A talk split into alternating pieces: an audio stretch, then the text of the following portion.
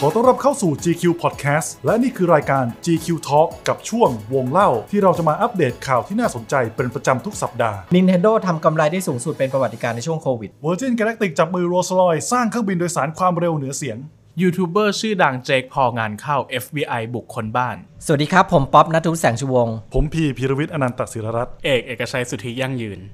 เอาละครับตอนนี้กลับมาถึงช่วงวงเล่ามีข่าวคราวมาเล่ากันให้ฟังอีกแล้วนะฮะวันนี้เริ่มจากไม่ใช่ผมหรอกผมทุนเอกโยนเลยเอาโยนเลยได้ฮะเอกขอเล่าคนแรกเลยเพราะว่าวันนี้มีข่าวเช้ามาเล่าให้ฟังเมื่อกี้นี่สาระเลยนี่ข่าวคอนทราสต์มากเหมาะกับหน้ามากอ่ะก็คือมีเหตุคันเยเวสไม่ใช่อีลอนมัสไม่ใช่โอ้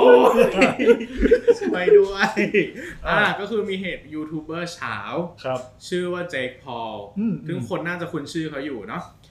เขางานเข้าครั้งใหญ่เลยเพราะว่าโดน เอฟ บี ไอ บุกคนบ้านเพราะว่าอ่ะก็เดี๋ยวขอเล่าเลยแล้วกันขอเล่าก่อนว่าเจคพอลเนี่ยคือใครเจคพอลเนี่ยคือ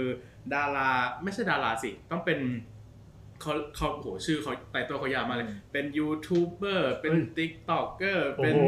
เป็นอะไรอ่ะเป็นอินสตาแกรมเมอร์เป็นอะไรอย่างเงี้ยเป็นเออเป็นทุกอย่างเลยบนโลกใบนี้คือโปรไฟล์ใน Facebook อีกยาวยาวเดือนเลยนะเพราะว่าอ่ะคือเจคพอลเนี่ยโด่งดังมาจากตอนเมื่อหลายปีมาแล้วที่แอป วาย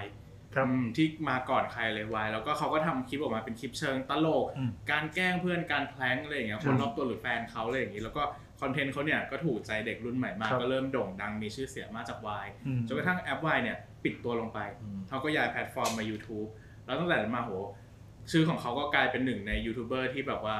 ทำรายได้แล้วมียอด Subscriber แบบพุ่งทะลุเพดานมาเลยนะแต่ไม่ใช่ในด้านดีสักเท่าไหร่เป็นด้านเช้าซะส่วนใหญ่เพราะว่าด้วยคอนเทนต์ที่ออกมาเนี่ยกลุ่มคนดูของเขาเนี่ยจะเป็นเด็กประมาณสิบ สิบสองเป็นเด็กๆเลยแต่คอนเทนต์ทุกอย่างคือมันจะเป็นการแกล้งแบบไร้เหตุผลเรื่องต่างๆเออเล่นทะลึ่งเล่นแบบทำอะไรก็ได้ที่เพื่อเพื่อเรียกยอดไลค์ยอดแชร์เออคนส่วนใหญ่ก็จะแบบไม่ค่อยชอบเขาเท่าไหร่แต่เด็กแต่คนดูเขาอะชอบเขาก็เลยดังจากตรงนั้นแล้วก็อ่ะที่ผ่านมาเขาก็โอ้โหมีพืชมีแบบมีปรากฏการณ์ที่ทำออกมาแล้วเป็นที่พูดถึงในสังคมมากมายหลายหลายหลายอย่างเลยนะฮะจนกระทั่งล่าสุดเนี่ยเมื่อช่วงสัปดาห์ที่ผ่านมาก็กลายเป็นกระแสขึ้นมาอีกครั้งนึงเพราะว่า เอฟ บี ไอ เนี่ยบุกค้นบ้านเขาในย่านคาราบัสในลอสแองเจลิสในลอสแองเจลิส แอล เอ นั่นแหละซึ่งเป็นย่านคนรวยย่านเซเลบริตี้ทั้งหลายคือตำรวจเนี่ยสาเหตุที่เขาบุกสาเหตุที่ เอฟ บี ไอ บุกคนบ้านในครั้งนี้เพราะว่าเขาเชื่อว่ามีส่วนเกี่ยวข้องกับการสร้างเขาเรียกว่าอะไรการฉวยโอกาสในการชุมนุมของ Black Lives Matter ช่วงที่ผ่านมาว่ากลุ่มเจคพอลและเพื่อนเนี่ยไปฉวยโอกาสเข้าพอเขาชุมนุมกันอยู่เนี่ยก็เข้าไปทำแบบทุบกระจกไปขโมยของไปอะไรอย่างเงี้ยแล้วมันก็มีภาพจับวิดีโอออกมาได้ว่าอ้าวเป็นเจคพอลและเพื่อนอยู่ในเหตุการณ์นั้นพอดีตำรวจกับทางตำรวจเนี่ยก็เลยทำการสืบสวนสอบสวนแล้วเรื่องราวเนี่ยมันก็เลยเริ่มโยงมาถึงเขาก่อนที่จะเป็นคิวของบ้านเจคพอลเนี่ยบ้านเพื่อนของเขาที่ชื่อว่าอามาอิซาดีเนี่ยที่เป็นยูทูบเบอร์และเป็นหนึ่งในแก๊งที่ที่โดนจับพร้อมกันเนี่ยบ้านของเขาก็ถูกค้นไปแล้วเช่นกันและบ้านเขาอยู่ที่ลาสเวกัสแล้วพออาทิตย์เนี่ยก็ไปถึงเขาซึ่งการที่ เอฟ บี ไอ บุกเข้าไปไปค้นบ้านในครั้งนี้มันก็ไม่มีออกมาเป็นแน่ชัดว่า เอฟ บี ไอ ต้องคาดหวังว่าจะได้เจออะไรแต่สิ่งที่ เอฟ บี ไอ เจอคือปืนห้ากระบอกโอ้โหแล้วซึ่งปืนห้ากระบอกหนึ่งในนั้นเนี่ยเป็นปืนยาวเหมือนปืนแบบปืนรบเลยอ่ะวางพิงอย่างชิวๆอยู่ข้างฮอตทับข้างหลังจากกุชี่เลยวางชิวเหมือนของเล่นเลยแล้วก็มีวางอยู่บนแบบเป๊ะมีอะไรอย่างเงี้ยเต็มแบบกระจายเต็มบ้านแบบก็ประมาณห้า ห้ากระบอกที่เจอแล้วก็ทางด้านพอพอตำรวจเจอปุ๊บเนี่ยเขาก็ยึดเป็นของกลางเพื่อไปสืบสวนสอบสวนต่อไปและทางจนถึงตอนนี้เนี่ยทางเจคพอลและทีมเนี่ยก็ไม่ได้ออกมาเคลื่อนไหวใดๆทางโซเชียลมีเดียก็มีแต่ทางแค่ตำรวจเนี่ยออกมาพูดว่าถ้าถ้าตัวเจคพอลเนี่ยอยากจะได้ปืนเหล่านั้นคืนก็ต้องนำเอกสารแสดงความเป็นเจ้าของแล้วก็ใบอนุญาตมามามายื่นเท่านั้นถึงจะได้รับปืนคืนกลับไปในในทางด้านในส่วนของเรื่องการดำเนินคดีหรือการสืบสวนสอบสวนเนี่ยก็ยังอยู่ในขั้นตอนครับนะครับไปฮะพี่พีใช่ไหมใช่ไหมพูดชื่อผมก็ผมผมก็ได้เป็นเรื่องของข่าวสารวงการการบินนะครับถึงแม้ว่าช่วงนี้ช่วงโรคระบาดโควิด สิบเก้า แล้วก็วงการการบินเนี่ยต้องชะลอตัวไปเยอะหลายสายการบินก็บินไม่ได้แต่ว่าทีนี้ทาง Virgin Galactic นะครับก็มีโปรเจกต์ทำเครื่องบินลำหนึ่งขึ้นมาซึ่งร่วมมือกับ Rolls-Royce วิจัยและพัฒนาเครื่องบินโดยสารความเร็วเหนือเสียงเร็วกว่าเสียงสามเท่าเลยนะครับทีนี้เนี่ยต้องอธิบายก่อนว่า Rolls-Royce เนี่ยคือจริงๆก็เป็นยี่ห้อเป็นแบรนด์ของรถหรูเนาะแล้วเขาก็ทำเครื่องยนต์เครื่องบินด้วยคือในโลกนี้มันจะมีเครื่องยนต์เครื่องบินที่ดังๆอยู่สามยี่ห้อนะครับคือ Rolls-Royce แล้วก็มี General Electric แล้วก็ Pratt and Whitney อยู่สามยี่ห้อถ้าเราแบบว่าดูข่าวเครื่องบินแล้วก็จะพูดถึงดูสามยี่ห้อนี้นะครับแล้วก็ Rolls-Royce เนี่ยจับมือกับ Virgin เนี่ยคือเขาจะพัฒนาอย่างที่บอกกันนะครับผู้ผลิตเครื่องยนต์และอากาศยานชั้นนำจากอังกฤษกับ Virgin Galactic เนี่ยเครื่องบินโดยสารความเร็วเสียงขนาดเล็กนะไม่ใช่ลำใหญ่นะครับเป็นเครื่องบินพาณิชย์แต่ว่าบินความเร็วมัค สามจุดศูนย์ มัค สามจุดศูนย์ หมายถึงอะไรหมายถึงว่าเป็นความเร็วเหนือเสียงเร็วกว่าเสียงสามเท่านั่นเองนะครับมัค หนึ่งเนี่ยมันอยู่ที่ประมาณ หนึ่งพันสองร้อยยี่สิบห้าจุดศูนย์สี่ กิโลเมตรต่อชั่วโมงชั่วโมงเดียวก็เหนือเหนือจนใต้นะครับถ้าเทียบในบ้านเรานะฮะส่วนมัค สามก็เท่าไหร่ล่ะ สามพันเจ็ดร้อยเอ็ด กิโลเมตรต่อชั่วโมงไวมากนะครับโอ้โหอ่าคือเขาได้ร่วมลงนาม เอ็ม โอ ยู กันแหละนะครับเอ่อบอกว่าจะพัฒนาแบบเป็นเทคโนโลยีการขับเคลื่อนด้วยเครื่องยนต์เจ็ตชั้นสูงเลยนะครับความเร็วระดับซูเปอร์โซนิกอ่าก็คือถ้าจำความกันได้เนี่ยคอนคอร์ดต้องไปหันมามองพี่ป๊อปณัฐวุฒิก่อนเลยเพราะว่ายังไม่เคยขึ้นน่าจะทันอยู่เอกก็ทันนะเรื่องไหนก็ทันคอนคอร์ดเนี่ยเป็นเครื่องบินโดยสารความเร็วเหนือเสียงนะครับซึ่งถูกปลดประจำการไปเมื่อปีสองพันห้าร้อยสี่สิบหกประมาณเดือนตุลานั่นแหละนะครับแล้วก็โปรเจกต์เนี้ยแต่ว่าจะมีการที่รื้อมาทำเครื่องบินโดยสารความเร็วเหนือเสียงผลเนี้ยเนี่ยเขาก็จะพูดถึงในเรื่องของความยั่งยืนของสิ่งแวดล้อมด้วยอ่าเรื่องแบบ combustion เรื่องแบบว่ามลภาวะเนี่ยจะคำนึงมากขึ้นด้วยนะครับแล้วก็เรื่องของประสบการณ์ของลูกค้าด้วยนะครับโครงการนี้เขาบอกว่าเครื่องบินลำนี้นะฮะจะบรรจุผู้โดยสารเนี่ยพร้อมสัมภาระได้ประมาณสิบเก้าคนถ้ารวมนักบินแล้วก็ลูกเรือเนี่ยรวมทั้งหมดจะไม่เกินยี่สิบสี่คนนะครับบินในระดับความสูงประมาณ หกพัน ฟีตนะครับหรือว่าประมาณสิบแปดกิโลกว่านั่นแหละครับก็อย่างที่บอกกันไม่ได้ใหญ่เหมือนคอนคอร์ดนะฮะแต่ว่าใหญ่กว่าเครื่องบินโดยสารเจ็ตแบบส่วนตัวแปดที่นั่งแน่นอนนะครับก็ตอนนี้ทีมวิศวกรข่าวความเคลื่อนไหวนะวิศวกรทั้งสองบริษัทรวมถึงวิศวกรการบินของ NASA เนี่ยบอกว่า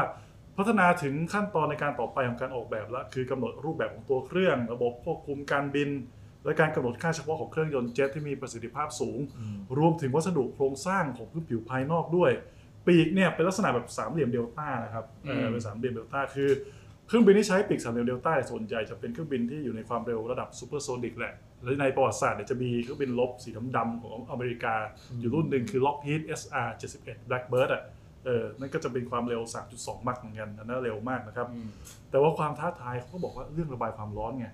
คือมันเร็วมากด้วยอะไรพวกนี้แล้วว่าเวลามันเคลื่อนที่ตรงทะลุความเร็วเสียงเนี่ยพอถึงกำแพงเสียงมันจะเกิดโซนิกบูมปุ้มขึ้นมาอะไรเงี้ย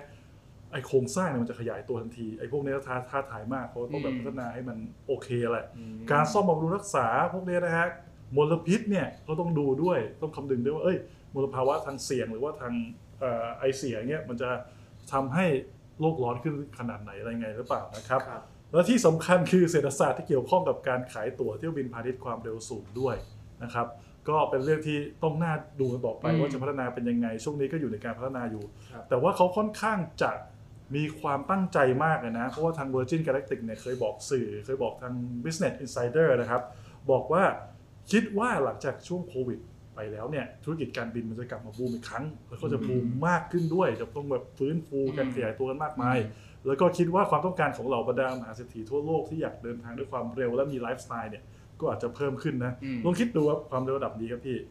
เอ่อเดินข้ามฝั่งของสหรัฐอ่ะไม่ถึงเก้าสิบนาทีถึงแล้ว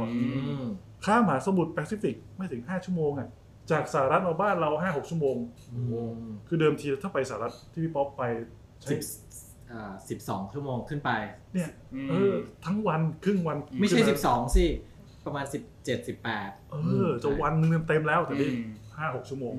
ลองคิดดูเรื่องนี้ก็น่าสนใจนะครับว่าจะเป็นโครงการที่จะไปได้ถึงไหนแล้วก็จะคลอดออกมาเมื่อไหร่เพราะว่าธุรกิจการบินซบเซาอยู่นะตอนนี้แต่ว่าน่าสนใจตรงที่เพราะว่าตอนคอนคอร์ดเนี่ยที่เขาเลิกกิจการไปเลิกกิจการก็เพราะเรื่องเงินนะเรื่องแบบมันไม่ไม่ทำกำไรเท่าที่ควรแล้วมันมันมีคุ้มทุนอะไรอย่างเงี้ยอันนี้ก็น่าสนใจว่าถ้ากลับมา อีกครั้งนึงเนี่ยจะจะเป็นยังไงอ่าเพราะมันโยกขนาดสเกลมันนี่ใช่มันก็เป็นไปได้ที่พวกนักบิสเนส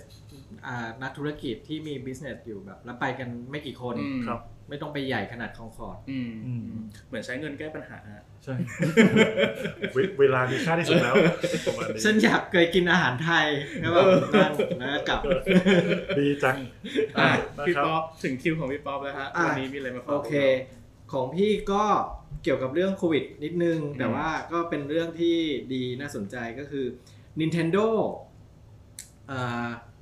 เกมที่ทุกคนรู้จักกันดีนะครับจากญี่ปุ่น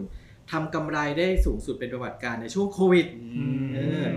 คือเป็นเรื่องที่เป็นเรื่องที่น่าสนใจเพราะว่าในขณะที่แทบจะทุกบริษัททั่วโลกเนี่ยแหละถูกพิษโควิดเล่นงานใช่ไหมยอดขายตกกำไรหดบางบริษัทก็ถึงขั้นประกาศปิดตัวไปหรือแบบอย่างมูจิ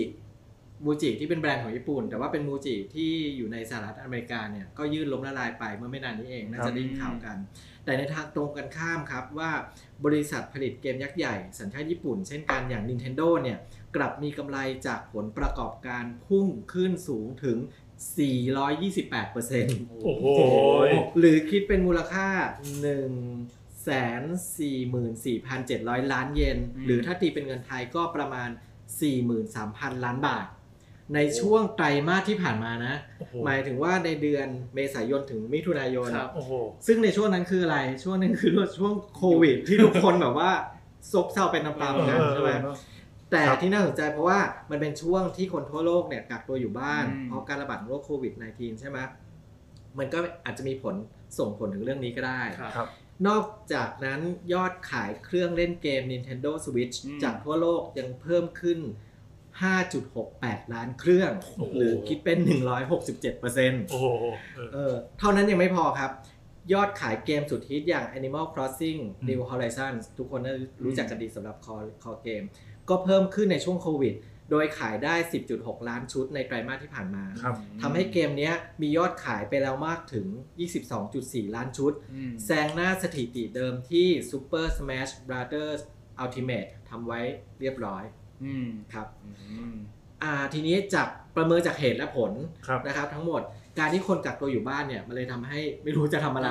ก็เลยทำให้ธุรกิจเกมเนี่ยกลายเป็นธุรกิจหนึ่งที่ทำรายได้ส่วนทางกับธุรกิจอื่นๆครับเพราะว่ามันไม่ใช่แค่ Nintendo เท่านั้นที่ทำรายได้สูงแต่ว่าบริษัทเกมสัญชาติเดียวกันอย่าง Sony เนี่ยก็มียอดขายเกมในไตรมาสที่ผ่านมาโตขึ้น แปดสิบสองเปอร์เซ็นต์ หรือขายได้ เก้าสิบเอ็ด ล้านเครื่องเช่นกันก็ถือว่าเป็นธุรกิจหนึ่งนอกจากที่เราได้ยินว่าเรื่อง Amazon หรือว่าธุรกิจขนส่งเนี่ยที่มันบูมในช่วงโควิดเนี่ยธุรกิจเกมก็ทำรายได้ในช่วงโควิดเหมือนกันรู้เพราะเอกจำได้แม่นเลยตอนช่วงที่เรากักตัวอยู่บ้านกันเนี่ยหยุดโลกเนี่ยไอตัวเกม Nintendo Switch เนี่ยขาดตลาดเลยนะพี่หรือใครมีเนี่ยราคาโหเพิ่มเป็น สองถึงสาม เท่าแล้วแบบหายากยิ่งกว่าอะไรอีกอะช่วงนั้นแอบเล่นอยู่หรือเปล่าพี่ป๊อปนัทวุฒิไม่รู้หรอกตอนช่วงในที่บ้านไม่เป็นไรฟอร์มโฮมพี่ตามงานผมตอนนั้นแบบจำได้เลยตอนนั้นทุกคนหาแบบเฮ้ยใครมีของบ้างอยากได้แบบเหมือนเป็นของหายากเลยใช่ใช่ใช่ก็ถือว่าดีนะทำกำไรไปคือซ่าเลยเดี๋ยวรอรอดูว่าโซนี่จะกลับมาเคี่ยวเข็นต่อยังไงใช่รอดูนะฮะขอบคุณที่ติดตามรับฟัง จี คิว Podcast ครับแล้วกลับมาพบกับรายการ จี คิว Talk ได้ใหม่สัปดาห์หน้าสำหรับวันนี้สวัสดีครับสวัสดีครับ